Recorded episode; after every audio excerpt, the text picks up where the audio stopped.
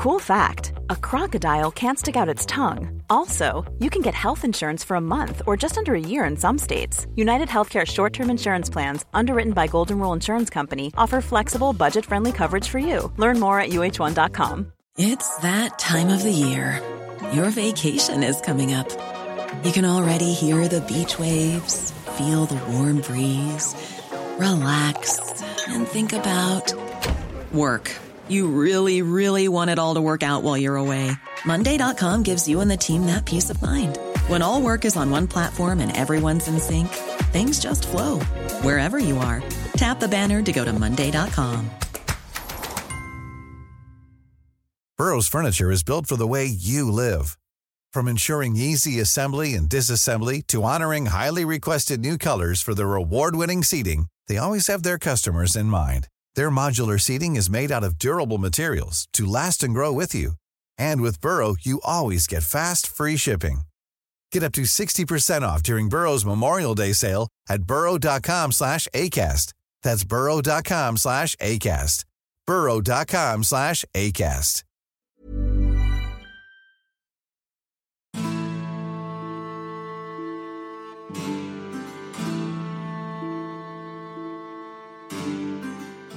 سلام اینجا پادکست مجونه قسمت 16 هم. مجون پادکستیه که من مسعود فهیمی تو هر قسمتش یه روایت تاریخی رو برای شما تعریف می‌کنم. سعیم اینه که به روایت هم دید علمی داشته باشم. تاریخ رو تلفیقی و عجین شده با موضوعات مختلف براتون تعریف کنم.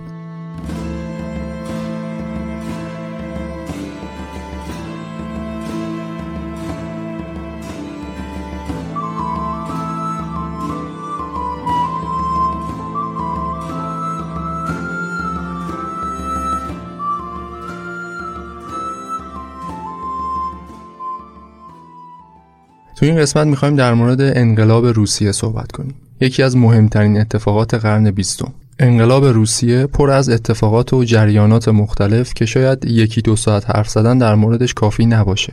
آدمای مختلف، احزاب مختلف، گروه های فکری مختلف تو این سیر تاریخی دخیل بودن.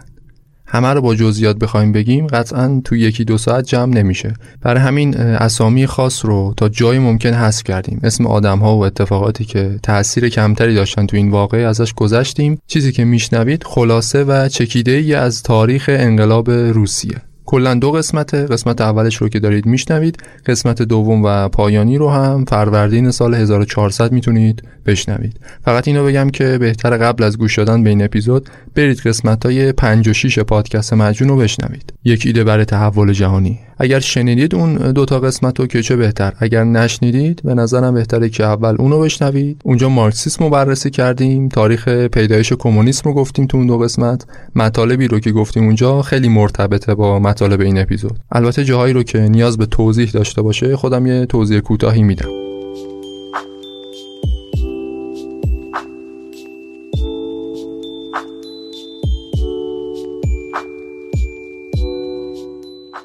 امپراتوری روسیه پهناورترین کشور جهان از اوایل قرن 17 در سایه قدرت رومانوف ها بود. رومانوف خاندان سلطنتی بودند که بیشتر از 300 سال حکومت کردند تو روسیه. روسیه که میگم منظورم روسیه به وسعت امروزش نیست. حتی روسیه امروزی هم وسعت دیوانواری داره اما روسیه تزاری حتی از اینم وسیعتر بود. در طول سلطنت رومانوفا حداقل تو دو قرن اولش اروپای غربی شاهد کشمکش ها و جنبش ها و قیام های زیادی بود.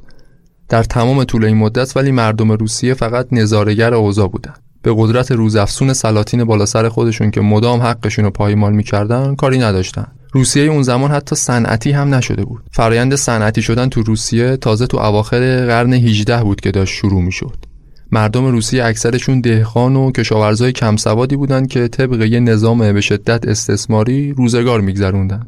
حتی فکر سرکشی از ارباب ها و تقیان علیه حاکم مطلق روسیه یعنی تزار به ذهنشون خطور نمی‌کرد. سیستم کشاورزی تو روسیه اون زمان یه چیزی بود که بهش می‌گفتن نظام سرواژ. کشاورزا و کارگرایی که روی زمین کار می‌کردن زمینا مال خودشون نبود. حتی خودشون هم مال خودشون نبودن. دهقانایی که رو زمین کار می‌کردن همراه با زمینا مثل برده خرید و فروش می‌شدن. یعنی نظام اقتصادی روسیه حتی بدتر از نظام سرمایداری غرب اروپا بود. اروپایی که صنعتی شده بود. نظام فئودالی داشت کم کم تو اونجا جاشو می‌داد به نظام سرمایهداری. ولی تو روسیه هنوز نظام فئودالی قدرت داشت. تو نظام فئودالی شاه یا امپراتور مالک همه چیزه حاکم مطلقه. حتی زمیندارای بزرگ و فئودالها که از نزدیکان شاهن اونام برای حاکم کار می‌کنن. طبقه پایینتر هم برده هایی هستن که از سطح زندگی خیلی پایینی برخوردارن. یه چنین سیستمی صده های طولانی تو کل اروپا وجود داشت تغییراتی داشت در طول زمان ولی کلیتش همون بود. تا اینکه انقلاب صنعتی تو اروپا شکل گرفت. اقتصاد مبتنی بر کشاورزی رو تبدیلش کرد به اقتصاد مبتنی بر صنعت. وقتی نظام اقتصادی متحول شد نظام سیاسی کشوران به تبعش دچار تحول شد. نظام سرمایهداری به وجود اومد. کارخونه‌دارهای بزرگ سرمایهدارها اینا اومدن کارگرا رو تو بخش صنعت استخدام کردن. بهشون حقوق و مزایای مشخصی می‌دادن. مالکیت خصوصی مفهوم پیدا کرد. دیگه شاه یا سلطان مالک همه چیز نبود. البته این داستانا تو همه کشورها یه شبه اتفاق نیفتاد. اینا اتفاقات تدریجی و دنبالواری بودن که طی چند ده سال نظام فئودالی رو تبدیلش کردن به نظام سرمایهداری. تو تمام این سالهایی که تو اروپا داشت این تحولات اتفاق میافتاد مردم روسیه فقط نظارهگر بودن. به همون نظام استثماری خودشون که یه چیزی شبیه به فئودالیسم بود با تغییرات اندک ادامه دادن. روزگار میگذروندن. حتی تحصیل کرده روسی هم عمدتا از تزار حمایت می‌کردن. به قول یکی از روشنفکران روسی تو اواسط قرن 19 گفته بود مردم روسیه فقط آرزوشون اینه که یه مقدار سیب زمینی برای خوردن پیدا کنن. حتی تو فکر این هم نیستن که یه قانون اساسی برای کشورشون داشته باشن اولین نسیم یه جنبش انقلابی تو روسیه تزاری یه چیزی که بالاخره بعد از قرنها جمود و بی‌تحرکی یه بوی از حرکت سیاسی می‌داد سال 1825 اتفاق افتاد.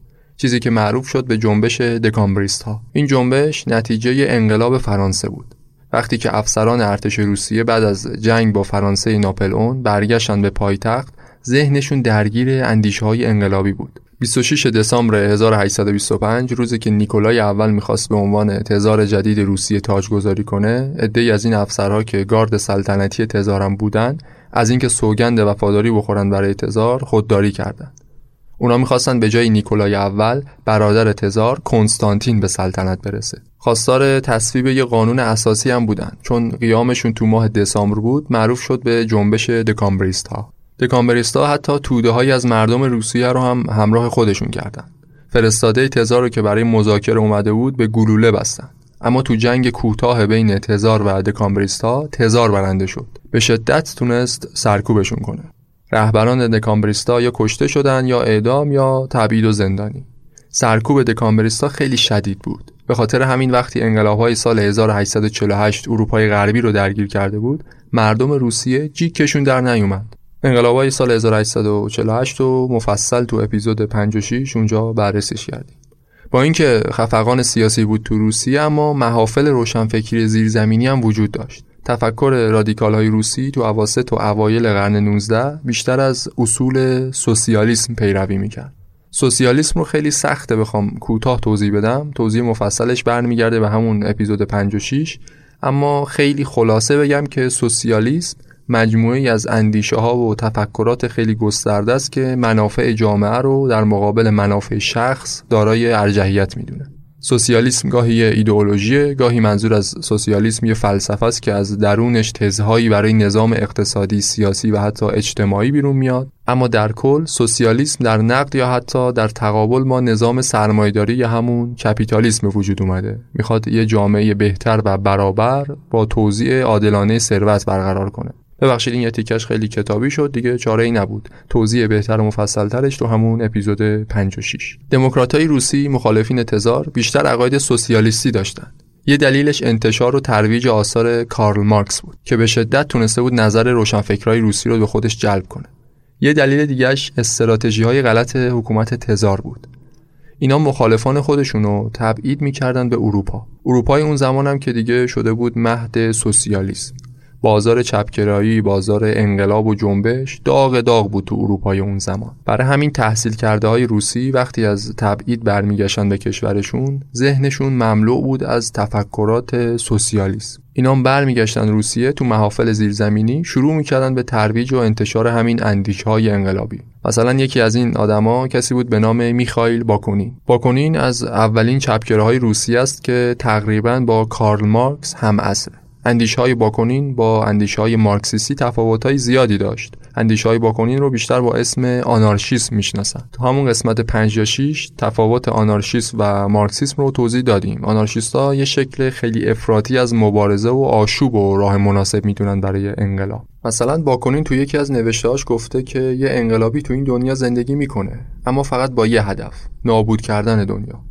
هر چیزی که موجب تقویت موقعیت انقلاب بشه یه امر اخلاقیه و هر چیزی که صد راهش قرار بگیره غیر اخلاقیه. خمیره یه فرد انقلابی جوریه که هر نوع خیال پردازی و دلرحمی و عشق و عواطف انسانی رو نفی می‌کنه. خلاصه جنبش آنارشیسم هم مثل دکامبریستا به نتیجه خاصی نرسید. میخایل باکونین هم مرد ولی تفکرات باکونین به شکل یه مقدار تعدیل شده ادامه پیدا کرد بین انقلابیون روسی. حکومت تزار تو اون زمان بالاخره به این حقیقت رسید که تبعید شده های روسی دانشجوها و کلا مهاجرین روسی وقتی میرن به اروپا با یه ذهنی سرشار از اندیشه های انقلابی برمیگردن به کشور. برای همین سعی کرد این سیاستش رو تغییر بده روزها رو برگردونه به کشور خودشون به دانشجوهای روسی فراخوان دادن که یه سری تسهیلات و شرایط خوب فراهم می‌کنن تا اینا تو کشور خودشون درس بخونن. تزار روس حتی یه سری اقدامات کم سابقه ای رو انجام داد.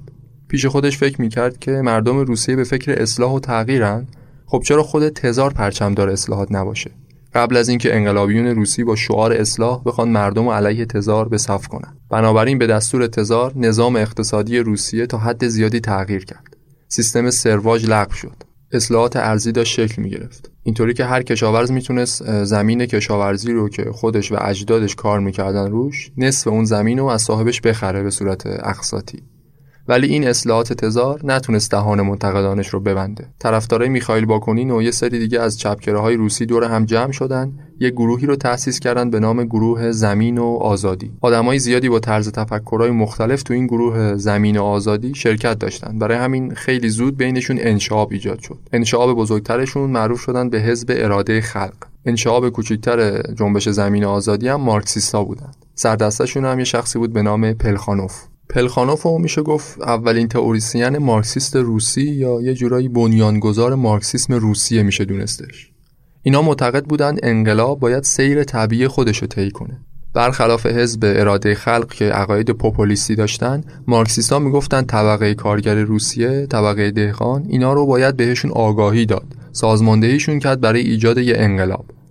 پوپولیستای حزب اراده خلق می‌گفتن نه. انقلابی هم اگر باشه باید به دست خود طبقه کارگر باشه.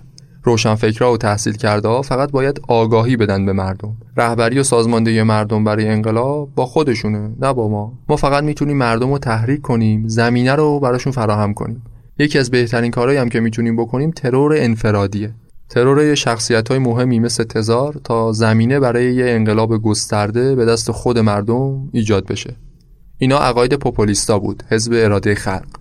خیلی هم عقاید خطرناکی داشتند حکومت تزاری روسیه از اینا بیشتر میترسید تا از مارکسیستا. تمرکزشون برای سرکوب بیشتر رو حزب اراده خلق بود. حتی به مارکسیستای مخالف با حزب اراده خلق یه مقدار پروبال هم می‌دادن. به دلیل اینکه اگر کسی عقاید چپ داره لاغر بره سمت مارکسیستا متمایل بشه بهتر از اینه که بره تو حزب اراده خلق. حزب اراده خلق فقط هم حرف نمی‌زدن. در عمل هم خطرناک بودن. اونقدری که تو ماه مارس 1881 اینا تونستن تزار الکساندر دوم رو ترور کنن. یعنی تزار روس به دست عوامل حزب اراده خلق ترور شد. هدفشون از این ترور این بود که تزار جدید حداقل بترسه و از خودکامگی فاصله بگیره ولی نتیجه برعکس شد. عوامل ترور اعدام و زندانی شدن. تزار جدید الکساندر سوم بعد از ترور پدرش گفت با اینکه از مرگ پدرم بسیار متاسفم ولی ندای الهی به من حکم می‌کنه ضمن اتکاب مشیت الهی افسار دولت رو محکم به دست بگیرم و به قدرت استبدادی حکومت همچنان ایمان داشته باشم. بسیاری از اعضای حزب اراده خلق به بهونه همین ترور دستگیر و زندانی شدند. خیلیاشون تو زندان مردن خیلیاشون اعدام شدن ولی بازم حزب اراده خلق از هم نپاشید. اعضای جوانتر حزب که هنوز آزاد بودن از شخصیت استورهوار دوستاشون که کشته یا زندانی می شدن الهام گرفتن تا فعالیت های حزب ادامه بدن. مثلا یه عده از اعضای اراده خلق که تو زندان بودن قرار بود اعدام بشن یه پیامی رو برای مردم منتشر کردن از تو خود زندان. با این عنوان پیامی از مردگان به زندگان. تو پیامشون گفته بودن در حالی که ما تو قبرهامون خفته ایم این پیغام می‌تونه وصیت و آخرین درود ما به شما مردم باشه. اون روزی که انقلاب ما شاهد پیروزی رو در آغوش بگیره شکوه این انقلاب رو با بیرحمی نسبت به دشمن شکست خورده بی اعتبار نکنید. شاید بهره ما فقط این نبوده که با مرگمون انقلاب روسیه به ثمر برسه. ما می‌خوایم منشأ یه جامعه زیبا و انسانی باشیم. ما به کشورمون و به تمام بشریت درود میفرستیم.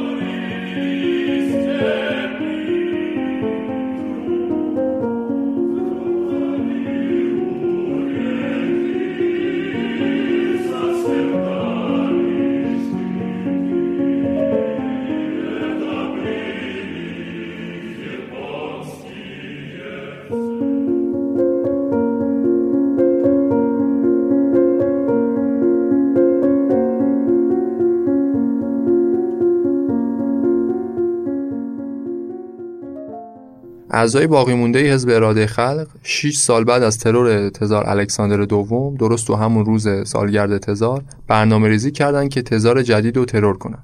سازماندهی این برنامه ترور با یه شخصی بود به نام الکساندر اولیانوف داستان این ترور رو یه جای دیگه تو پادکست مجون تعریف کردیم تو اپیزود اوبریو اپیزود هشتم. گفتیم که این ترور برخلاف ترور قبلی موفق نبود. حزب اراده خلق برنامهشون لو رفته بود و این دفعه نتونستن تزار الکساندر سوم و مثل پدرش ترور کنن. اوخرانا سیستم پلیس مخفی حکومت روسیه عوامل ترور رو شناسایی کرده بود و تمام کسایی رو که تو این ترور ناموفق نقش داشتن دستگیر و اعدام شدن. از جمله همون الکساندر اولیانوف که نفر اصلی بود. شکست برنامه ترور تزار و اعدام الکساندر اولیانوف تقریبا مصادف بود با نابودی کامل حزب اراده خلق. تزارم خوشحال از اینکه برنامه کشتنش شکست خورده حزب اراده خلقم که داره روزای آخر رو میگذرونه ولی غافل از اینکه تزار با اعدام الکساندر اولیانوف کینش رو در دل کسی قرار داد که در نهایت حکومت 300 ساله رومانوف ها رو سرنگون کرد. خبر اعدام الکساندر رولیانوف وقتی به برادر کوچیکترش رسید این برادر با صدای بلند فریاد زد گفتش که قسم می‌خورم یه روز کاری کنم که تقاس این گناهشون رو پس بدن.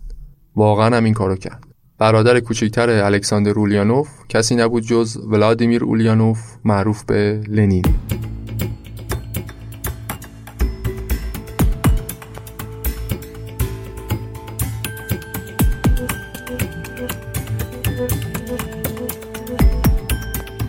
ولادیمیر ایلیچ اولیانوف فرزند ماریا الکساندرونا و ایلیا اولیانوف تو شهر سیمبرسک روسیه به دنیا اومد. پدرش بازرس مدارس بود و مادرش هم دختر یه پزشک یعنی رهبر بزرگترین جنبش کارگری دنیا نه توی خانواده کارگر یا دهقان توی خانواده نجیب زاده به دنیا اومد خانواده اولیانوف جزء اشراف زاده های درجه دو و سه روسیه بودن ولادیمیر اولیانوف هم دوران کودکی و نوجوانیش رو کاملا تو خوشی و راحتی گذروند به بعدش هم اگر سختی کشید به خاطر عقاید انقلابی خودش بود. وگرنه اگه می‌خواست می‌تونست یه زندگی راحت و آروم داشته باشه تا آخر عمر. اونجوری که ولادیمیر اولیانوف رو توصیف کردن از همون بچگی شر و شیطون بوده.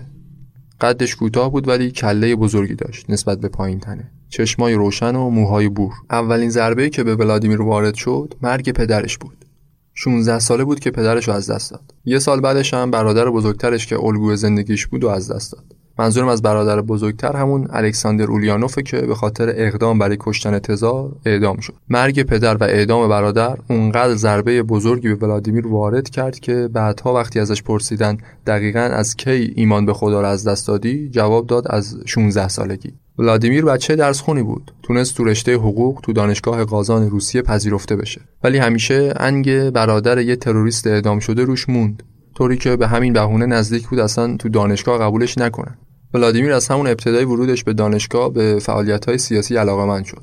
اوخرانا پلیس مخفی روسیه هم تلاشش این بود که دانشجوهای رادیکال رو شناسایی کنه تبعیدشون کنه به سیبری ولادیمیر هم که خودش برادر یه اعدام شده سیاسی بود شک و شبهه روش بیشتر شده بود. دسامبر 1887 ولادیمیر رو به بهونه اینکه توی تظاهرات دانشجویی شرکت داشته از دانشگاه اخراجش کردن. بعد از اخراجش از دانشگاه هم رفت تو انزوا. خانوادهش یه خونه کوچیک توی شهر کوچیک اجاره کردن. اینم بیشتر اوقاتش رو تو همون خونه همراه خانواده میگذرون تو این دورانی که ولادیمیر 18 ساله بود و به خاطر اخراجش از دانشگاه وقت آزاد زیاد داشت برای اولین بار شروع کرد به مطالعه آثار کارل مارکس. بعدش همراه خانوادهش رفتن به یه شهر دیگه مهاجرت کردن. اونجا ولادیمیر یه گروه کوچیک مارکسیستی تشکیل داد. خیلی کار خاصی نمی‌کردن تو این گروه. هر چند وقت یه بار یه جلسات زیرزمینی برگزار می‌کردن و بحث و صحبت. بعدش مادر ولادیمیر با خواهش و تمنا و با لابیگری تونست این اجازه رو بگیره که پسرش تو امتحانات نهایی دانشگاه شرکت کنه و بتونه لیسانس حقوق بگیره. لیسانسش رو هم گرفت تحصیلاتش رو به پایان رسوند رفت تو کانون وکلای شهرشون عضو شد. ولی از کار کردن تو دادگستری خیلی لذت نمی‌برد. بیشتر وقتش رو تو همون گروه مارکسیستی که خودش رو انداخته بود میگذروند. اولین پیروان این گروه زیرزمینیش هم خواهراش و برادر کوچکترش بودن تو سال 1892 یه قحطی بزرگ اون شهری رو که ولادیمیر توش ساکن بود و فرا گرفت. اونجا ولادیمیر برای اولین بار تو عمرش تو جمع سخنرانی کرد. برای دهقانای فقیر. گفت این قحطی حاصل یه نظام اجتماعی خاصه نظام برجوازی و یه سری حرفای دیگه. اونجا خودش هم فهمید که استعداد خاصی تو سخنرانی داره. داخل پرانتز بگم که برجوازی یه کلمه فرانسویه که تو ادبیات مارکسیستی مفهوم داره. یعنی اون طبقه از سرمایه‌دارای متصل به نظام سلطه که حقوق طبقه کارگر و طبقه ضعیف جامعه رو چپاول می‌کنه. در مقابلش هم واژه پرولتاریا به کار میره. کارل مارکس از این کلمه استفاده می‌کرد برای اشاره به طبقه کارگرایی که حقوقشون پایمال می‌شد. پرولتاریا. ولادیمیر اولیانوف سال 1895 یه مریضی مختصری گرفت و به بهونه درمان بیماریش رفت به سوئیس. هدف اصلیش این بود که با بنیانگذاران مارکسیسم روسی ملاقات کنه. یعنی یه کسایی مثل پلخانوف که قبلتر هم اسمشو بردم. گفتم گروه زمین و آزادی منشعب شد، انشاب کوچکتر در مقابل حزب اراده خلق، مارکسیستایی بودن به رهبری پلخانوف. خلاصه ولادیمیر میره به ژنو اونجا با پلخانوف و داماد مارکس و چند تا از مارکسیستای دیگه ملاقات می‌کنه عقایدش رو با اونا به اشتراک می‌ذاره و ازشون تز می‌گیره. پلخانوف پیر دنیای مارکسیسم روس بعد از دیدار با لنین گفته بود که ما دنبال کسی میگشتیم که مارکسیسم روس رو بتونه سازماندهی کنه. حالا به نظر می‌رسه که اون شخص رو پیدا کردیم. فعالیت های سیاسی علیه تزار که با جنبش دکامبریستا شروع شده بود بعد به آنارشیستای طرفدار باکونین رسید بعدش هم به پوپولیستای حزب اراده خلق حالا به نظر می رسید که داشت یه جریان جدید سوسیالیستی رو به رهبری یه جوون انقلابی به نام ولادیمیر اولیانوف راه اندازی می کرد. ولادیمیر از سوئیس برگشت به روسیه ولی مستقیم رفت به سنت پترزبورگ پایتخت امپراتوری روسیه. اونجا با یه خانم روسی آشنا میشه که اونم مثل خودش عقاید مارکسیستی داشته. یه خانومی به اسم کروپسکایا به هم علاقه من میشن و بعدا با همین خانم ازدواج می‌کنن. تو سن پترزبورگ با یه مارکسیست جوون دیگه هم آشنا شد به نام مارتوف. می‌خواستن با مارتوف و چند تا دیگه از رفقاشون یه روزنامه سیاسی را بندازن تو روسیه ولی اخرانا همون پلیس مخفی روسیه متوجه فعالیت سیاسیشون میشه. 20 دسامبر 1895 دستگیرشون می‌کنه. ولادیمیر اولیانوف و مارتوف دستگیر میشن میرن به زندان سن پترزبورگ. زندانی شدن ولادیمیر فعالیت های سیاسیشو نتونست زیاد محدود کنه. خانوادش و دوستاش و همفکرانش باهاش مدام در تماس بودن تو زندان. ولادیمیر از زندان به همفکرانش خط می‌داد. سوسیالیستای سن پترزبورگ بعد از زندانی شدن ولادیمیر یه گروهی رو انداخته بودن به نام اتحادیه نجات کارگران. ولادیمیر هم به صورت قیابی این اتحادیه رو رهبری می‌کرد. شرایط زندان هم خیلی براش سخت نبود. فرصت منظم کردن تفکراتش رو بهش داد. خیلی از آثار مشهورش رو تو همین زندان نوشت. رشد سرمایه‌داری در روسیه یکی از بزرگترین آثار ولادیمیر اولیانوفه که نوشتنش رو تو همین زندان شروع کرد. اصول تحریک کارگران به اعتصاب هم یکی دیگه از آثارش بود که اونم تو زندان نوشت. بعد از 14 ماه حبس ولادیمیر از زندان آزاد شد و تبعیدش کردن به سیبری شرایط تبعید براش از شرایط زندان هم راحت تر بود. گیتار می‌زد روزنامه می‌خوند غذاهای مورد علاقهش رو می‌خورد. دسترسیش به سوسیالیستای روسی هم آسونتر شده بود نسبت به شرایط زندان. حتی تبعید سیبری براش حکم ماه اصل داشت. کروپسکایا همون دختری که بهش علاقه من شده بود اونم تبعیدش کرده بودن. کروپسکایا درخواست کرد که محل تبعیدش رو منتقل کنند به همون روستایی که ولادیمیر اونجا تبعید شده. تو درخواستش گفته بود می‌خواد به نامزدش ملحق بشه و با هم ازدواج کنن. با درخواستش موافقت شد. از اینجا به بعد دیگه کروپسکایا تبدیل میشه به همکار و همسر وفادار لنین تا آخر عمر زندگی مشترکشون. تو خیلی از اقدامات انقلابی که از اینجا به بعد تعریف می‌کنیم کروپسکایا همراه ولادیمیر بوده. اگر کمتر اسمش رو می‌بریم دلیل بر نبودنش نیست. حتی ولادیمیر مدت زیادی رو در کنار خانواده همسرش زندگی می‌کنه. در مورد روابط عاطفی لنین خارج از روابط رسمیش با کسای دیگه به جز کروبسکایا هم مطالبی گفته شده. من اینجا دیگه خیلی وارد جزئیات نمیشم. ولی خب بدونید که یه همچین مواردی هم بوده. خب برگردیم به تبعید سیبری کروبسکایا در تمام مدت تبعید خودش رو متواضعانه وقف کارای همسرش کرد. از صبح تا شب از شب تا صبح میشستن با همدیگه یا کتاب ترجمه می‌کردن یا جزوه و مقاله مینوشتن متن کامل کتاب رشد سرمایه‌داری در روسیه رو هم اینا رو نویسی کردن این کتاب سال 1899 برای اولین بار منتشر شد. اسم معلفش رو هم زده بودن ولادیمیر ایلین. ایلین یه اسم مستعاری بود برای اولیانوف اما آثار بعدیش رو با اسم مستعار لنین منتشر کرد. لنین برگرفته از اسم یه رودخونه بود نزدیک همون محل تبعیدش. یه رودخونه بود به اسم لنا ولادیمیر لقب لنین رو از همین اسم رودخونه برای خودش انتخاب کرد. کم کم به همین اسم معروف شد لنین شد نام پرآوازه یکی از برجسته ترین تئوریسین های مارکسیسم روس اغلب انقلابی های روسیه برای اینکه شناسایی نشن برای خودشون لقب و اسم مستعار داشتن اسمای روسی هم که طولانی معمولا اینا به همین اسمای مستعارشون کم کم معروف می شدن. خونه لنین تو دوران تبعیدش تو سیبری شده بود پاتوق رادیکال های روس. انگار نه انگار که تبعید بود. روز به روزم به شهرتش اضافه می شد اون سوسیالیستای روس که از لنین خس نمی گرفتن فعالیتشون تو دوران تبعید لنین بیشتر هم شده بود. لنین می‌خواست خودش کسی باشه که جریان سوسیالیسم رو تو روسیه سازماندهی می‌کنه. ولی بیرون از دنیای تبعید انگار اتفاقات دیگه ای داشت شکل می گرفت یه عده از کارگرای یهودی تو لهستان و لیتوانی دور هم جمع شدن. لهستان و لیتوانی اون موقع یه بخشی از امپراتوری روسیه بود. این کارگرای یهودی اولین حزب کارگری سوسیال دموکرات رو تو روسیه تأسیس کردن. اسمش رو هم گذاشتن سازمان بند اولین کنگره رسمی این حزب تو بلاروس تشکیل شد. ولی قبل از اینکه دومین کنگره رو برگزار کنند تقریبا همه اعضای این سازمان دستگیر شدن کی؟ زمانی که لنین هنوز تو تبعیده. هدف لنین این بود که بعد از دوران تبعیدش این حزب سوسیال دموکرات تازه تأسیس رو دوباره راش بندازه. برای همین وقتی بعد از سه سال از تبعید آزاد شد همراه رفیق مارکسیستش مارتوف رفتن به آلمان. تا زمانی که لنین پاش تو خاک روسیه بود نمی‌تونست یه جنبش انقلابی رو هدایت کنه. چون سریع روش حساس می‌شدن و میکردنش تو گونی.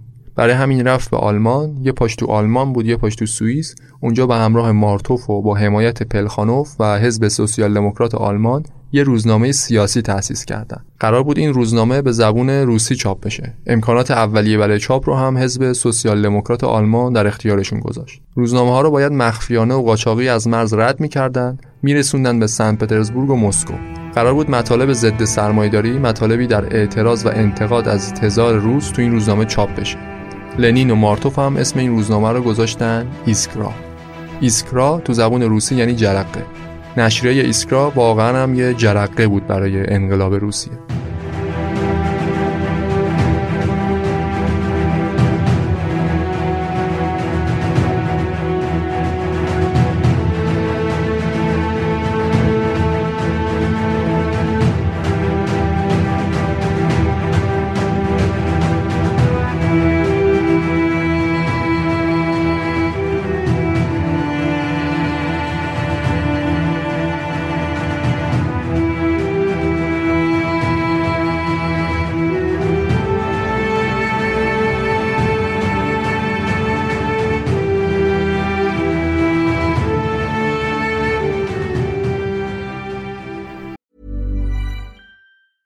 Ryan Reynolds here from Mint Mobile. With the price of just about everything going up during inflation, we thought we'd bring our prices down. So to help us, we brought in a reverse auctioneer, which is apparently a thing. Mint Mobile unlimited premium wireless. Ready to get 30, 30, bit to get 30, bit to get 20, 20, 20, bit to get 20, 20, bit to get 15, 15, 15, 15 just 15 bucks a month. So, Give it a try at mintmobile.com/switch. slash $45 up front for 3 months plus taxes and fees. Promo for new customers for limited time. Unlimited more than 40 gigabytes per month slows. Full terms at mintmobile.com. Burrow's furniture is built for the way you live. From ensuring easy assembly and disassembly to honoring highly requested new colors for their award-winning seating, they always have their customers in mind. Their modular seating is made out of durable materials to last and grow with you. And with Burrow, you always get fast, free shipping. Get up to 60% off during Burrow's Memorial Day sale at burrow.com slash ACAST. That's burrow.com slash ACAST. burrow.com slash ACAST. 21 دسامبر 1900 اولین شماره از روزنامه ایسکرا چاپ شد. رو کاغذهای خیلی نازک چاپش کردن که تعداد زیادش قابل حمل باشه. تو جوای چوبی بسته‌بندی می‌کردن، میسپردنشون به قاچاقچی‌های مرزی. قاچاقچی هم این روزنامه های بسته بندی شده رو میرسوندن به شهرهای مرزی روسیه. از اونجا هم سوسیالیست‌ها روزنامه رو تحویل می‌گرفتن مخفیانه می‌بردن به پایتخت و شهرهای بزرگ دیگه بین کارگرا و مردم عادی پخش می‌کردن لنین و مارتوف و بقیه سوسیالیستای خارج از روسیه هم به خاطر مقاله هایی که تو ایسکرا می نوشتن روز به روز به شهرتشون اضافه می‌شد. روزنامه ایسکرا هم مدام بین کارگرا و مردم دیگه دست به دست می‌شد. اونایی که از قبل آموزش دیده بودن تو دم دستگاه حزب روزنامه رو میرسوندن دست کارگرای دیگه.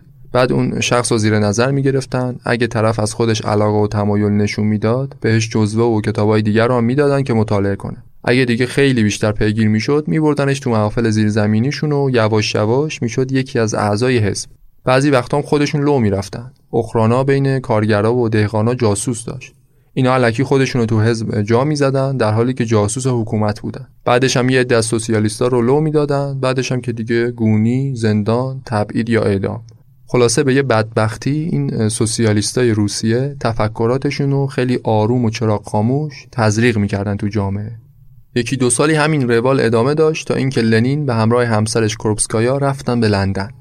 کروپسکایا بعد از دوران تبعیدش تو سیبیری رفت به آلمان پیش لنین. اینا دوتایی با هم رفتن لندن. قصدشون این بود که روزنامه ایسکرا رو منتقل کنن به لندن. اونجا تو لندن لنین با یه سوسیالیست دیگه آشنا شد کسی که به زعم خیلی ها بعد از لنین نفر دوم انقلاب روسیه بود حتی تو بعضی موارد تاثیرش از لنین هم بیشتر بود تو وقایع انقلاب لئون تروتسکی لنین بعد از اینکه از شخصیت بانفوذ و تاثیرگذار تروتسکی با خبر شد اووردش تو هیئت تحریریه روزنامه ایسکرا. تروتسکی اومد تو دم دستگاه حزب سوسیال دموکراسی روسیه شد یکی از نویسنده های روزنامه ایسکرا. سال 1902 هم مقر روزنامه ایسکرا منتقل شد به لندن. یه سال بعدش هم منتقل شد به ژنو. تو این زمانا دیگه تقریبا کل سوسیال دموکراتای روسی ادغام شده بودن تو همین روزنامه ایسکرا. ایسکرا دیگه واقعا یه روزنامه سیاسی ممنوعه نبود. حزب سوسیال دموکرات روسیه که یه زمانی فقط کارگرای یهودی لهستان و لیتوانی بودن حالا دیگه سازماندهیشون افتاد دست سوسیالیستای روزنامه ایسکرا. کسایی که خودشون خارج از روسیه بودن ولی به کمک عوامل داخل روسیه داشتن به یه جنبش سوسیالیستی سر و شکل می‌دادن هدف اصلی لنین هم همین بود. داشتن یه تشکیلات حزبی قدرتمند که بتونه کارگرا و دهقانای روسی رو تحریک و سازماندهی کنه برای انقلاب. برای لنین هیچ چیز ارزشمندتر از قدرت حزب نبود. اما همین سوسیالیستای روزنامه ایسکرا هم همدل و یک صدا نبودن. سال 1902 سه بود که زمزمه‌ای از اختلاف تو حزب سوسیال دموکراسی روسیه شنیده می‌شد. اختلاف اولش سر یه سری مسائل جزئی بود.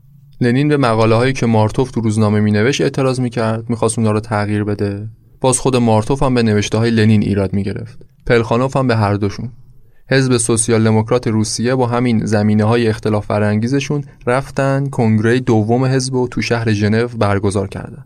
سوسیالیستای روس از سراسر دنیا تو این کنگره شرکت کردند. 43 نفر تو این کنگره حضور داشتن شامل سوسیالیستای ایسکرا، سوسیالیستای سازمان بوند، همون سازمان کارگرای یهودی لهستان و سوسیالیستای قدیمیتر دیگه که جز هیچ کدوم از این دوتا گروه نبودند. این اولین کنگره حزب بود که لنین توش شرکت می‌کرد. نتیجه کنگره دوم این شد که حزب سوسیال دموکرات روسیه یه انشعاب بزرگ و همیشگی پیدا کرد.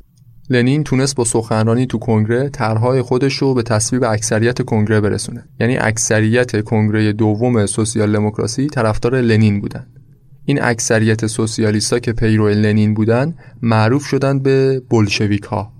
بولشویک تو زبان روسی یعنی اکثریت. اقلیت دیگه هم از حزب سوسیال دموکرات با لنین مخالف بودن به رهبری مارتوف اسمشون شد گروه منشویک ها منشویک هم تو زبان روسی یعنی اقلیت. گروه طرفدارای لنین و گروه طرفدارای مارتوف تو کنگره دوم حزب بحث و جدل کردن با هم. سرانجام این بحث و جدلاشون شد این انشعاب بزرگ تو حزب سوسیال دموکرات روسیه. حالا دعواشون سر چی بوده بیشتر جلوتر میگم. قبلش اینو بگم که پلخانوف سوسیالیستی که تجربه بیشتری هم داشت نسبت به لنین و مارتوف تو کنگره دوم حزب بیشتر از لنین حمایت کرد. یکی از دلایلی هم که لنین تونست رأی اکثریت رو بگیره همین حمایت پلخانوف بود. ولی خود پلخانوف هم اختلاف نظرهای زیادی داشت با لنین. طوری که تو اواخر عمرش قبل از مرگ گفته بود خیلی پشیمون از اینکه تو کنگره دوم حزب از لنین حمایت کرده. منشویکان برخلاف اسمشون خیلی هم تو اقلیت نبودن. بعضی از طرحهای اونام تو کنگره دوم به تصویب اکثریت رسید. حتی تو خیلی از جریانهای انقلابی که جلوتر میگم تأثیر منشویکا خیلی بیشتر از بلشویکا بود. ولی چون تو کنگره دوم اینا در اقلیت بودن همین اسم منشویک روشون باقی موند. حالا بریم سر موضوعات اختلاف فرانگیز بولشویکا و منچویکا لنین سردسته بولشویکا از تسلط کامل روشنفکرای انقلابی بر طبقه کارگر صحبت می‌کرد. می‌گفت روشنفکرا و تئوریسین های سوسیالیسم روس باید به طبقه کارگر و طبقه دهگان آگاهی بدن. وقتی که به بلوغ فکری رسیدن ازشون به عنوان یه ابزار انقلابی استفاده کنند تا حکومت تزار رو سرنگونش کنند. بعد از اینکه حکومت تزار سرنگون شد، دیکتاتوری پرولتاریا شروع میشه. دیکتاتوری پرولتاریا زمینه رو برای ساختن یه جامعه برابر و بدون طبقه که همون آرمان شهر کمونیسته فراهم می‌کنه. چیزی که تو اندیشه لنین خیلی اهمیت داشت تشکیلات حزب بود. در واقع تو استراتژی لنین تشکیلات حزب حرف اساسی رو می‌زد. در حالی که منشویکا به رهبری مارتوف می‌گفتن چیزی که بیشتر از تشکیلات حزب اهمیت داره خود طبقه کارگره. جنبش کارگرها برای خودشونه نه برای حزب. حزب وسیله برای آگاهی دادن به طبقه کارگر نه اینکه طبقه کارگر وسیله باشه برای قدرت حزب تفکرات لنین یه جورایی گریز از عقاید مارکس بود ولی مارتوف و منچویکا تفکراتشون به مارکسیسم کلاسیک شبیه تر بود. اونا می‌گفتن انقلاب سوسیالیستی باید سیر طبیعی خودش رو طی کنه. جامعه روسیه بیشترشون دهقانن نه کارگر. فرایند صنعتی شدن باید تکمیل بشه تو روسیه یعنی اول فئودالیسم کامل از بین بره انقلاب برجوازی شکل بگیره بعد تازه سوسیالیستا وارد صحنه بشن و انقلاب پرولتاریایی رو رقم بزنن. این تقریبا همون عقاید مارکس بود که می‌گفت حیات جامعه با حیات برجوازی در تضاده سرمایداری خودش خودش نابود می‌کنه. انقلاب پرولتاریایی جبر تاریخه. ولی لنین معتقد بود نظرات مارکس برای جامعه زمان خودش بوده نه جامعه فعلی روسیه. جریان سوسیالیستی باید نسخه روسی خودشو داشته باشه. مارکسیسم باید با توجه به شرایط امروز باز تولید بشه. دلیلی نداره ما منتظر سیر طبیعی انقلاب باشیم. ما می‌تونیم به این سیر طبیعی سرعت بدیم. می‌تونیم جامعه رو یک ضرب از مرحله فئودالی وارد مرحله سوسیالیستی کنیم. بدون اینکه منتظر انقلاب برجوازی باشیم. در واقع مهمترین بچه تمایز بولشویکا و منچویکا همین بود. اینکه بولشویکا لازمه انقلاب سوسیالیستی رو تکمیل مرحله سرمایه‌داری نمی‌دونستن. می‌گفتن در حالی که فئودالیسم هنوز به طور کامل از بین نرفته سرمایه‌داری قبل از اینکه توسعه کامل پیدا کنه ما می‌تونیم با یه انقلاب جامعه سوسیالیستی رو بسازیم. برخلاف منچویکا که عقیده داشتن انقلاب باید مرحله به مرحله شکل بگیره. اول نابودی کامل فئودالیسم به دست سرمایداری بعد انقلاب سوسیالیستی و نابودی نظام سرمایداری یکی دیگه از اختلافاتشون هم همین بود که از نظر بولشویکا و لنین حزب نقش اساسی رو داشت. ولی مارتوف و منچویکا طبقه پرولتاریا را اساس می‌دونستن. می‌گفتن لنین وقتی از دیکتاتوری پرولتاریا حرف می‌زنه هدفش دیکتاتوری بر پرولتاریاست نه دیکتاتوری پرولتاریا. اون می‌خواد همه قدرت برای حزب باشه نه برای پرولتاریا. تو جامعه روسیه که هنوز پرولتاریا به تکامل نرسیده طبقه کارگر هنوز به بلوغ و تکامل نرسیده چطور میشه از دیکتاتوری پرولتاریا صحبت کرد؟ لنین اما می‌گفت با ادغام طبقه پرولتاریا و طبقه دهقان میشه به انقلاب سرعت داد. اون علامت داس و چکش هم که احتمالا زیاد دیدینش رو پرچم شوروی هم هست اون نشونه همین اتحاد طبقه کارگر و طبقه دهقانه. داس نماد دهقان چکش نماد کارگر. خلاصه بعد از دعوا و کشمکش تو کنگره دوم لنین و طرفدارای بولشویکش رفتن به ژنو مارتوف و منشویکام رفتن به پاریس. مارتوف دیگه حاضر نشد تو روزنامه ایسکرا مشارکت داشته باشه. تروتسکی همون کسی که دست راست لنین بود اصلا خود لنین اینو با اصرار آورد تو هیئت ایسکرا اینم به طرفدارای مارتوف ملحق شد و منشویک شد. پلخانوف مؤسسه روزنامه ایسکرا وقتی دید اوضاع وخیم و اختلافات داره عمیق میشه لنین رو ملزم کرد که هر طور شده با منشویکا آشتی کنه. لنین هم گفت اتحاد با منشویکا غیر ممکنه. حتی به قیمت استعفاش از روزنامه ایسکرا حاضر نشد با منشویکا کنار بیاد. از ایسکرا استعفا داد اومد بیرون روزنامه ایسکرا به کلی افتاد دست منشویکا لنین خسته از این همه کشمکش تصمیم گرفت یه ماه کامل از صحنه سیاست دور باشه. رفت در کنار همسرش تو سوئیس یک ماه کامل استراحت کرد. به خاطر اینکه رفقاش طردش کرده بودن پلخانوف مارتوف تروتسکی دچار بیانگیزگی شد. روزنامه ای رو هم که براش اون همه زحمت کشیده بود افتاده بود دست همون رفقایی که حالا شده بودن رقیبش. لنین از بولشویک بودن فقط اسمش رو یدک می‌کشید. هیچ اکثریتی همراهش نبود. خلاصه بعد یه ماه لنین به بیانگیزگیش غلبه کرد با یه سری سوسیالیستای جوانتر یه روزنامه دیگه راه انداخت. می‌خواست با روزنامه ایسکرا که حالا دست منچویکا بود رقابت کنه. اولین شماره از روزنامه جدیدش دسامبر 1904 منتشر شد. فوریه همون سال جنگ روسیه با ژاپن شروع شده بود جنگی که یه افتضاح کامل بود برای روسیه تزاری ارتش ژاپن که در ظاهر قدرت خیلی کمتری از ارتش روسیه داشت تونست شکستای ویرانگری رو به روسیه تحمیل کنه و خیلی از مناطق تحت تسلط روسها به خاطر تسلیم و عقب نشینی ارتش به ژاپنیا واگذار شد. شکست مداوم ارتش روسیه تو جنگ با ژاپن یه موضوع جدیدی شد برای نارضایتی و اعتراض مردم. یه موضوع جدید هم برای سوسیالیستایی مثل لنین که حکومت تزاری رو تو روزنامهشون نقد کنن. مثلا لنین همون روزا تو روزنامهش نوشته بود که این نظام استبدادی روسیه است که از ژاپن شکست خورده نه مردم روسیه. مردم روسیه از شکست استبداد سود خواهند برد. تسلیم خفتبار تزار به ژاپن مقدمه تسلیمش به انقلاب خواهد بود. سوء مدیریت مقامات روسیه جنگ ژاپن رو تبدیلش کرد به یه بحران. وضعیت معیشتی بد مردم حاصل از شکست جنگ خفقان سیاسی شدید نهایتا باعث شد که سال 1905 اولین جنبش کارگری روسیه شکل بگیره. داستان از این قرار بود که یه اتحادیه از کارگرای سنت پترزبورگ یه تظاهرات خیلی بزرگی را انداختن به سمت کاخ زمستانی تزار. این اتحادیه کارگرای سن پترزبورگ رو خود دولت دست نشانده تزار ایجاد کرده بود این کارو کرده بودن که مثلا بتونن جنبش های کارگری رو هدایت کنن کارگرای معترض رو یه کاری کنن که نرن سمت جریان سوسیالیسم ولی وسط راه کنترل همین اتحادیه کارگرای وفادار به تزار هم از دستشون در رفت و همین کارگرا شدن بلای جونشون Антисемитизмом называется распространение вражды к евреям. Когда проклятая царская монархия доживала свое последнее время, она старалась натравить темных рабочих и крестьян на евреев. Царская полиция...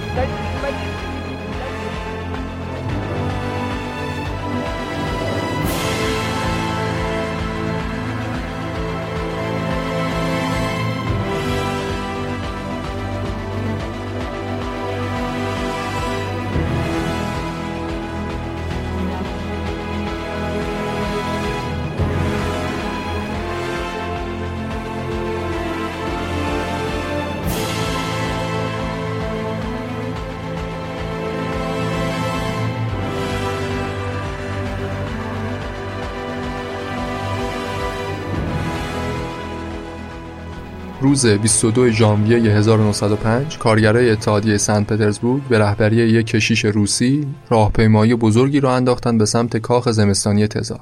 تزار حاضر نشد نماینده این کارگرا رو بپذیره و باهاشون گفتگو کنه. کارگرای معترض وقتی نزدیک کاخ رسیدن سربازا به صغیر و کبیرشون رحم نکردن. به گلوله بستن همه رو. بیشتر از 700 نفر اون روز کشته شدن و صدها نفرم زخمی. این واقعه معروف شد به یک شنبه خونین. حادثه یک شنبه خونین بهونه شد برای کارگرای روسی که اعتراضات و اعتصابهای گسترده و زنجیرواری رو تو سراسر روسیه رقم بزنند. تزار از این حوادث ترسید و یه قدم عقب نشینی کرد. قول تشکیل یه مجلس مشورتی رو داد. مجلسی به نام دوما که اختیارات قانونی نداشت فقط جنبه مشورتی داشت ولی این عقب نشینی تزار معترضها رو راضی نکرد که هیچ برای انقلاب تشنه ترشون کرد کارگرای چاپخونه مسکو اعتصاب کردند. نونواها، اداره پست و تلگراف، همه و همه دست به اعتصاب سراسری زدن. یه حرکت خودجوش جمعی و ملی داشت شکل می گرفت که توسط هیچ حزب یا تشکل خاصی سازماندهی نمی‌شد. حکومت تزار وقتی فلج شد که کارگرای راهن دست به اعتصاب سراسری زدند. 25 اکتبر 1905 حمل و نقل ریلی تو کل روسیه به تعلیق در اومد. تو سن پترزبورگ پایتخت روسیه تقریبا اوضاع از دست حکومت خارج شده بود. جوری که اتحادیه کارگرا یه شبه حکومت موازی با حکومت تزار تشکیل دادن. اسمش رو هم گذاشتن حکومت شورای نمایندگان کارگران یا همون سوویت. از اینجا به بعد هر موقع از کلمه شورا یا شوروی استفاده کردم منظورم همون سوویته. شورا معادل خوبی نیست برای سوویت ولی چون معادل بهتری وجود نداره تو فارسی از همین کلمه استفاده می‌کنیم. سوویت به این شکل بود که کارگرای هر کارخونه ای هر اتحادیه ای از کارگرا که وجود داشت یه سری نماینده برای خودشون داشتند. این نماینده ها که تعدادشون هم کم نبود باز از بین خودشون یه سری نماینده تو سطوح بالاتر داشتن. تو بالاترین سطح چهل تا کارگر بودن که نماینده 200 هزار تا کارگر دیگه بودن. تمام این 200 هزار تا کارگر عضو شورا بودن. نایب رئیس شورا کی بود؟ تروتسکی. همون همکار لنین تو روزنامه ایسکرا که به منشویکا ملحق شده بود. تروتسکی وقتی فهمید تو روسیه داره جنبش 1905 آغاز میشه سریعا خودش رو رسونده بود به سن پترزبورگ. اصلا بولشویکا هم لنین تأثیر خاصی نداشتن تو جنبش کارگری 1905 سن پترزبورگ. عوضش این تروتسکی و منشویکا و سوسیالیستای انقلابی بودن که تو جنبش سال 1905 نفوذ کردن و رسیدن به سطوح بالای شورا. سوسیالیست انقلابی باز خودش یه حزب دیگه بود جدا از حزب سوسیال دموکرات روسیه. سوسیالیستای انقلابی نسبت به سوسیال دموکرات ها هم افراطی تر بودن هم خیلی تو قید و بند مارکسیسم نبودن و همین که برخلاف دموکرات ها به ترور انفرادی اعتقاد داشتن. حالا فعلا رد بشیم ازشون جلوتر از این حزب سوسیالیست انقلابی بیشتر میگم. تو اپیزود بعدی هم بیشتر اسمشون میشنویم.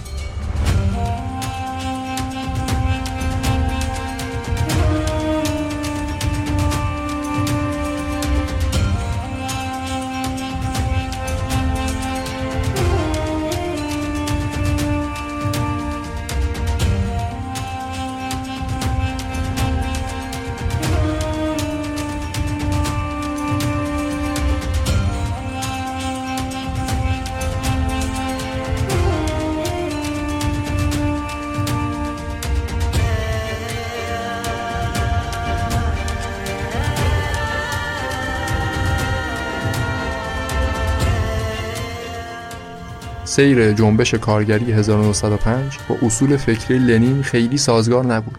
جنبش 1905 یه جنبش تماما کارگری بود. یعنی خود کارگرا بودن که داشتن خودشون رو سازماندهی می‌کردن. در صورتی که لنین اعتقاد داشت کارگرا ابزارهای انقلابن. تشکیلات قوی حزب باید انقلاب و کنترل و سازماندهی کنه.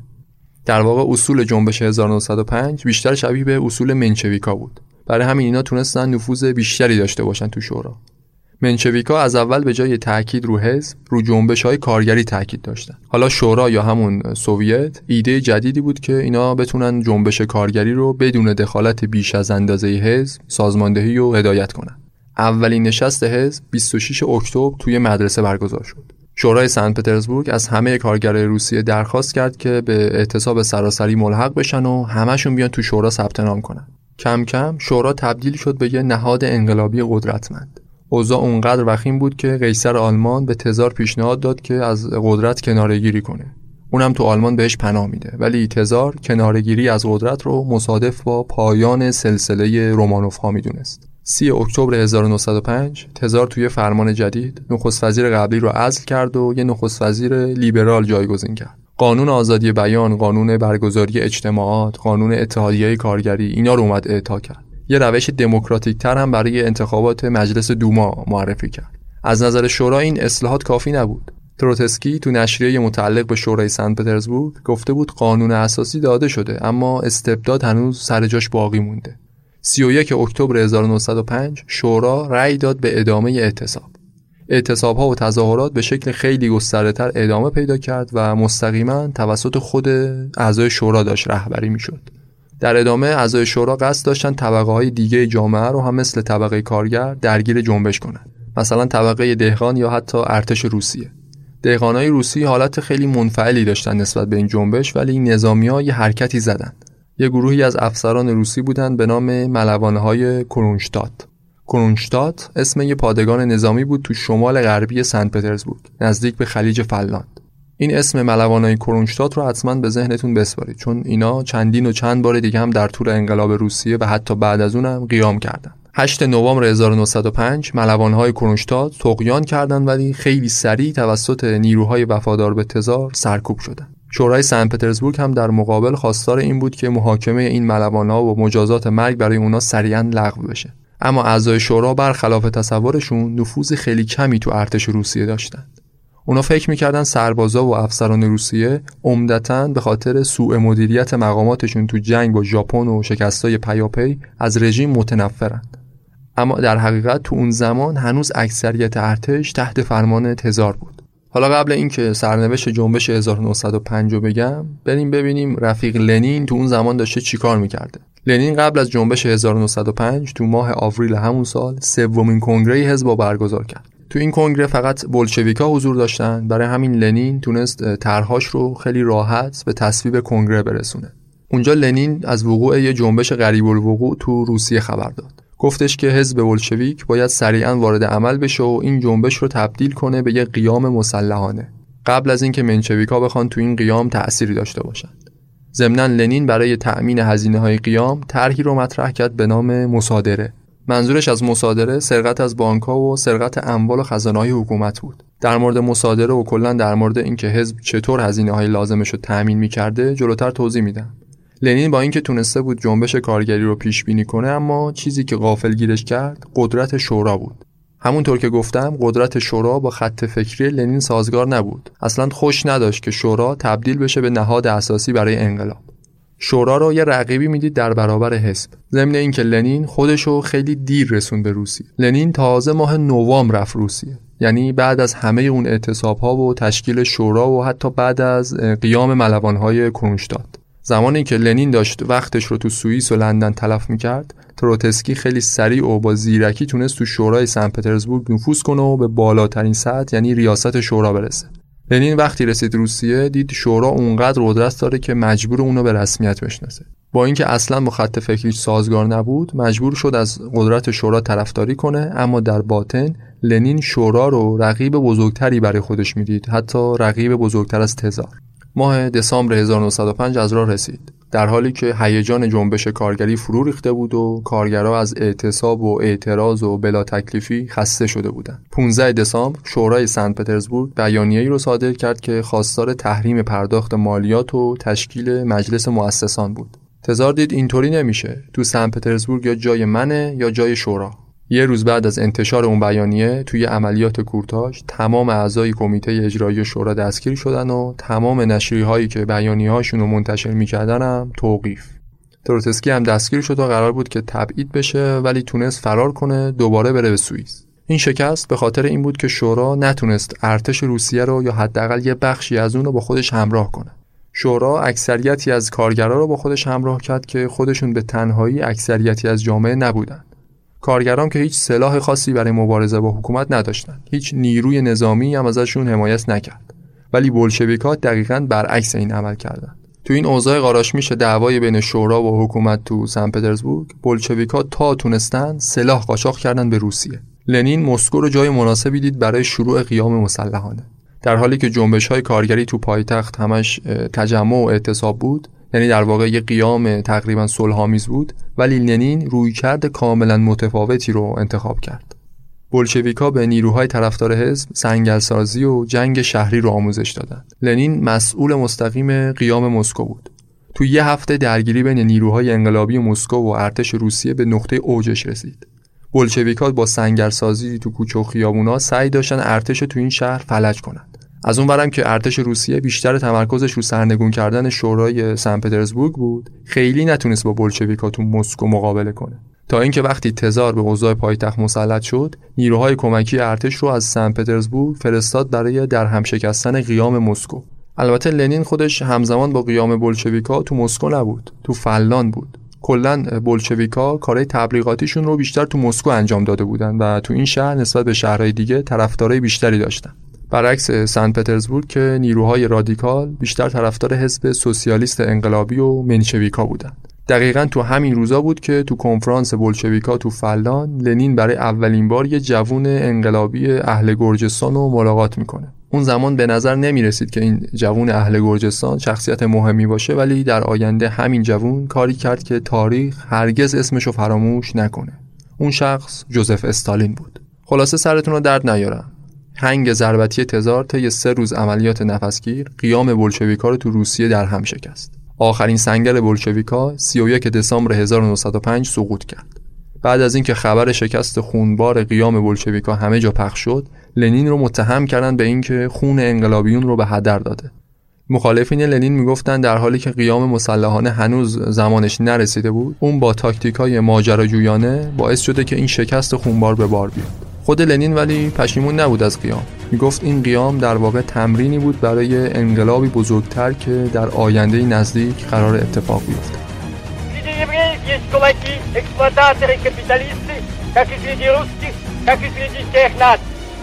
Капиталисты стараются посеять и раздеть вражду между рабочими разной веры, разной нации, разной расы.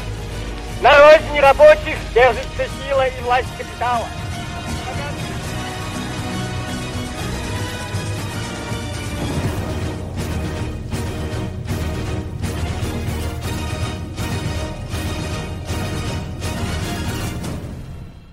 به هر حال جنبش انقلابی 1905 روسیه با همه عظمتش در حالی که تنها یه قدم تا پیروزی فاصله داشت شکست خورد. تزار با اعتماد به نفسی بیشتر از قبل به تخت سلطنتش تکیه زد و تمام امتیازاتی رو که تضمین داده بود فراموش کرد. دیگه هیچ خبری نبود از قوانین دموکراتیک و آزادی بیانی که تزار وعدش رو داده بود. تمام نشریه های چپگرای داخل کشور توقیف شدند.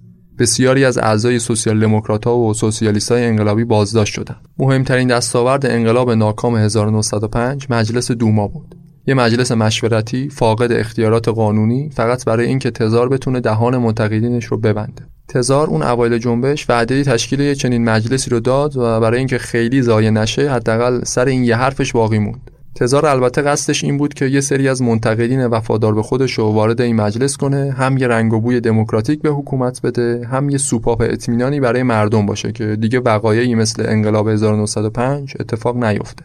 مجلس دوما هم خودش یک مورد اختلاف انگیز جدید شد بین سوسیالیستای روسیه. منشویکا می‌گفتن اعضای حزب باید تو انتخابات دوما شرکت کنن تا بتونن از مسئولیت پارلمانی استفاده کنن و زیرپوستی اهداف انقلاب رو دنبال کنن.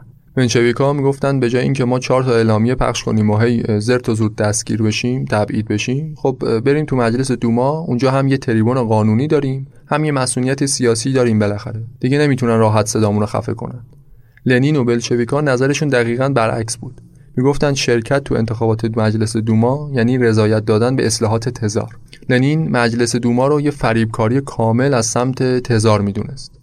برای همین از همه طرفداراش می‌خواست که انتخابات دوما رو تحریم کنند می‌گفت جنازه کارگرای کشته شده تو مسکو رو فراموش نکنید. بالا سر جنازه برادرانمون چونه نزنید با تزار. تحریم انتخابات. حکومت تزار البته از این یک کار بلشویکا بعدش نیومد. تزار بعدش نمیومد که انتخابات تحریم بشه.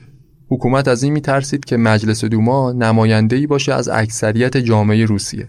اون وقت تزار مجبور می‌شد بره زیر سایه مجلس دوما.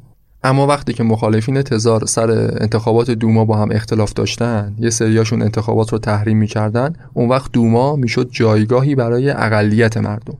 اون وقت دیگه راحت تزار می‌تونست مجلس دوما رو نادیده بگیره. زبونش هم دراز بود که من می‌خواستم به شما آزادی سیاسی بدم. شما خودتون نخواستید. خودتون بودید که انتخابات رو تحریم کردید. به خاطر همین چیزا این تحریم انتخابات از سوی بلشویکا هم راستا با اهداف تزار بود. برای همین اجازه دادن بلشویکا خیلی راحت علیه انتخابات دوما تبلیغ کنند. مردم رو قانع کنن که تو انتخابات شرکت نکنن. جالب اینجا بود که حتی حزب سوسیالیست انقلابی هم تو این مورد هم نظر با بلشویکا بودن. حزب سوسیالیست انقلابی که دوشادوش منشویکا تو سن پترزبورگ قیام کرده بود این دفعه به سمت بلشویکا رفتن و بلشویکا قدرتشون بیشتر شد.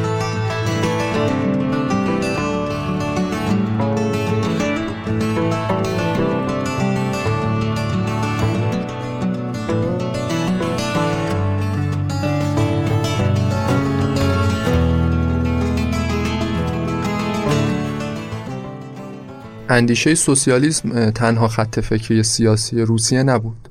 به جز سلطنت طلبا یه سری لیبرال مشروط خواه هم بودن. حزب لیبرال مشروط خواه روسیه معروف بودن به حزب کادت. لنین حزب کادت رو مزدوران تزار می‌دونست. می‌گفت این که شما فکر کنید تزار حاضر میشه بره زیر سایه مشروطیت یه خیال خامه. همین حزب کادت حزبی بود که تونست اکثریت کرسیای مجلس دوما رو تو انتخابات از آن خودش کنه. عجیبم نبود دیگه. شرکت توی مجلس مشورتی که مثلا قرار بود اختیارات تزار رو محدود کنه دقیقا همون چیزی بود که با خط فکری لیبرال های حزب کادت همسو بود. خلاصه اوضاع مجلس دوما تقریبا همون جوری پیش رفت که تزار می‌خواست. بسیاری از سوسیالیستا انقلاب و تحریم کردند. مجلس افتاد دست یه سری لیبرال که اونقدری هم با تزار مشکل نداشتن. مشروط خواه بودن. اونجا بود که تزار نقشش رو عملی کرد. مجلس دومای اول رو منحل کرد انتخابات دوباره برگزار شد مجلس دومای دوم هم تشکیل شد تزار مجلس دومای دوم رو هم منحل کرد. بدون اینکه از اعتصاب ها و اعتراضات بعدش بترسه. چون گفتم دیگه بسیاری از سوسیالیست ها اصلا این مجلس دوما رو قبول نداشتن. مجلس دومای دوم هم جوان 1907 منحل شده بود. همزمان با این اتفاقات کنگره چهارم و پنجم حزب سوسیال دموکرات داشت تو سوئد و لندن برگزار می‌شد. لنین تا مدتها بعد از شکست انقلاب 1905 تو فلان قایم شده بود.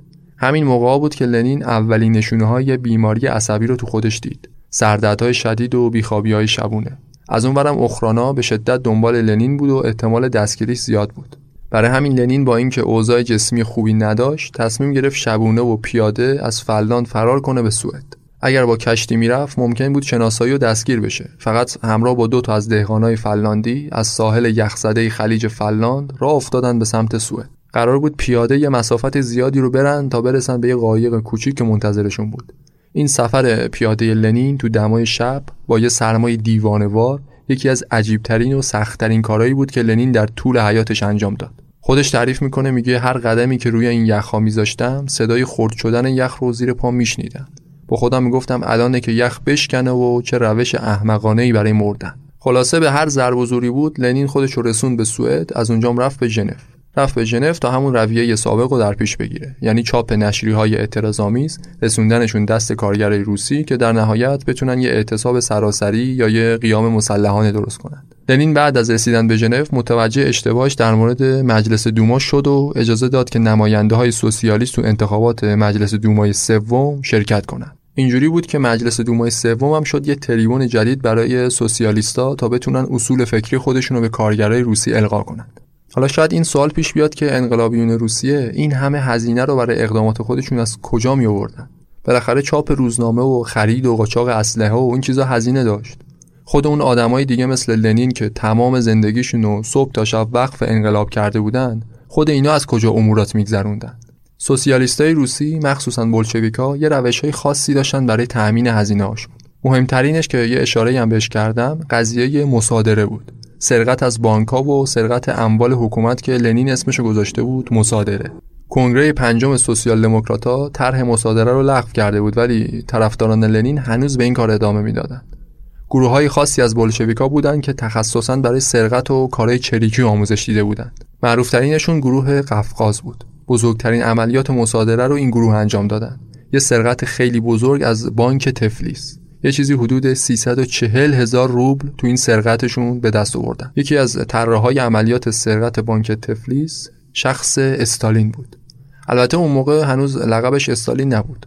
به عنوان نماینده لنین تو قفقاز و به عنوان یکی از طراحهای عملیات سرقت بانک تفلیس تونسته بود تو حزب برای خودش اسم و رسمی به هم بزنه. تو اپیزود مربوط به استالین حالا در موردش بیشتر صحبت می‌کنیم.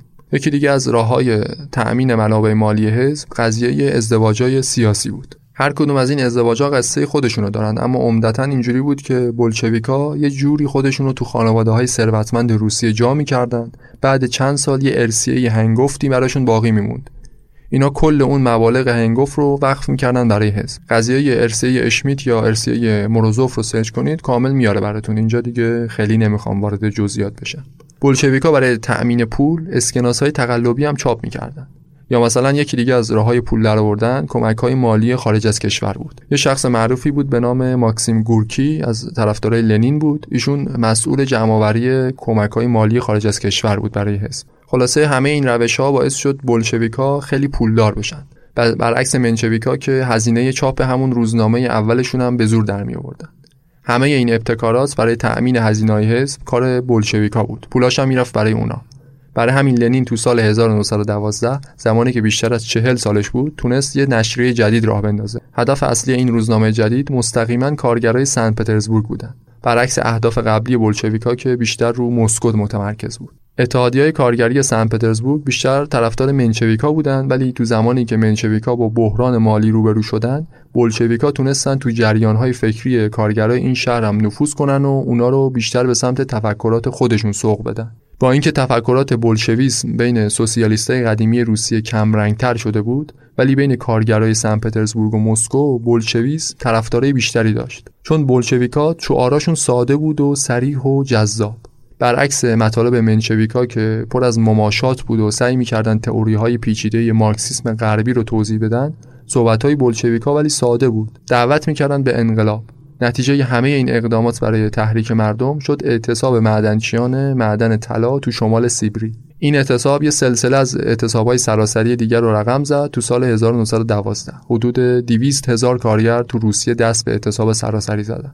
این بزرگترین جنبش سیاسی بود بعد از جنبش کارگری 1905 روسیه.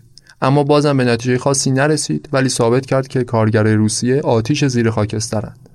اگه یه زمانی صداشون در نمیاد دلیل این نیست که کاملا راضی و خوشحالن. شروع جنگ جهانی اول تمام معادلات رو به هم زد. سال 1914 جنگ جهانی اول شروع شد و امپراتوری روسیه با آلمان و اتریش وارد جنگ شد. لنین این اتفاق و یه فرصت مناسبی می‌دید که یه جنبش انقلابی جدید تو روسیه راه بندازه. همونطور که جنگ روسیه با ژاپن زمینه ساز جنبش سال 1905 شد، جنگ جهانی اول هم می‌تونست زمینه ساز یه انقلاب جدید بشه. ولی بقیه سوسیالیستا نظرشون مخالف با نظر لنین بود. در واقع مسئله جنگ جهانی بازم تبدیل شد به یه محل جدید مناقشه و اختلاف بین بولشویکا و منچویکا منچویکا و بقیه سوسیالیستای دیگه به غیر از بولشویکا می‌گفتن ملیگرایی هیچ جایگاهی در اندیشه سوسیالیسم نداره. جنگ بین ملت ها اونا رو به سمت ملیگرایی سوق میده. ملیگرایی و قرار گرفتن ملت ها در برابر همدیگه ما رو از انقلاب سوسیالیستی دور می‌کنه. رفقای قدیمی لنین، تروتسکی، پلخانوف یه بار دیگه در برابرش قرار گرفتن و حرف از صلح زدن در حالی که به عقیده لنین جنگ یه امتیاز محسوب می‌شد. می‌گفت این جنگ جنگ بین امپریالیستاست نه جنگ بین ملت ها ما چرا باید از شکست تزار روس تو جنگ بترسیم؟ در حالی که تزار صدها مرتبه از قیصر آلمان بدتره. ما باید این جنگ جهانی رو تبدیلش کنیم به جنگ داخلی. جنگ بین کشورها رو تبدیل کنیم به جنگ میان طبقات اجتماعی. جنگ پرولتاریا علیه برجوازی.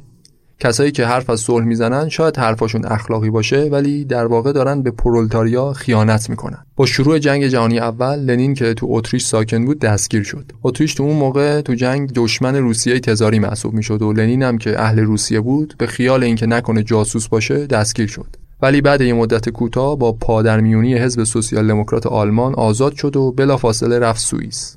لنین بعد از آزادیش مدام سعی می‌کرد سوسیالیستای دیگر رو قانع کنه که جنگ فرصت خوبیه برای انقلاب سوسیالیستی. با شعارهای ضد جنگ این فرصت طلایی رو نابود نکنند می‌گفت این یه خیال واهیه که شما فکر کنی میشه بدون جنگ و خونریزی رژیم سرمایداری رو سرنگونش کرد. جنگ داخلی اجتناب ناپذیره. ما باید این جنگ جهانی بین امپریالیستا رو تبدیلش کنیم به جنگ داخلی بین طبقات جامعه. از اونورم دستگاه تبلیغاتی تزار سعی می‌کرد با شعارهای ملیگرایی مردم رو در برابر دشمن خارجی متحد کنه. تیشه به ریشه عقاید انقلابی بزنه.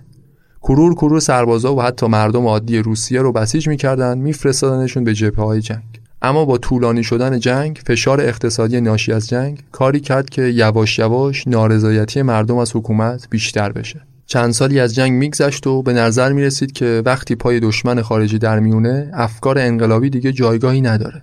اما طولی نکشید که پیش های لنین درست از آب در اومد. ژانویه سال 1917 لنین توی سخنرانیش گفته بود که گول فضای آرومی رو که تو کشور حاکمه نخورید. روسیه امروز آبستن یه انقلاب بزرگه. ژانویه سال 1917 اسم لنین چیزی به جز یه نام فراموش شده نبود که فقط انقلابیون حرفه‌ای اونو میشناختن. از نظر سوسیالیستای غربی لنین فقط تئوریسین تو کافه ها بود. یه شکست خورده یه مهره سوخته. یه نفر با اندیشه های بزرگ اما پیروان اندک. ولی فقط سه ماه بعد وقتی که لنین تو کاخ تزار قدم گذاشت رهبر یکی از بزرگترین جنبش های انقلابی دنیا بود که تاریخ نظیرش رو ندیده بود. اونجا دیگه لنین نه فقط تئوریسین تو کافه ها پرچمدار انقلاب جهانی کمونیسم بود.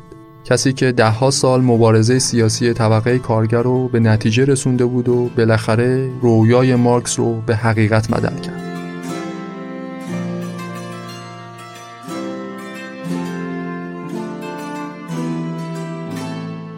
قسمت اول مربوط به انقلاب روسیه اینجا تموم میشه. قسمت بعدی در نیمه اول فروردین 1400 تقدیمتون میشه. رفرنس های این اپیزود رو همراه با اپیزود بعدی معرفی می‌کنم اما لینکاش در توضیحات هست. یادتون نره مجون رو تو شبکه های اجتماعیتون دنبال کنید. اینستا توییتر یوتیوب. حمایت مالی دلخواه از پادکست مجون فراموشتون نشه. آرزوی بهترین ها رو دارم براتون. شاد باشید و پیروز.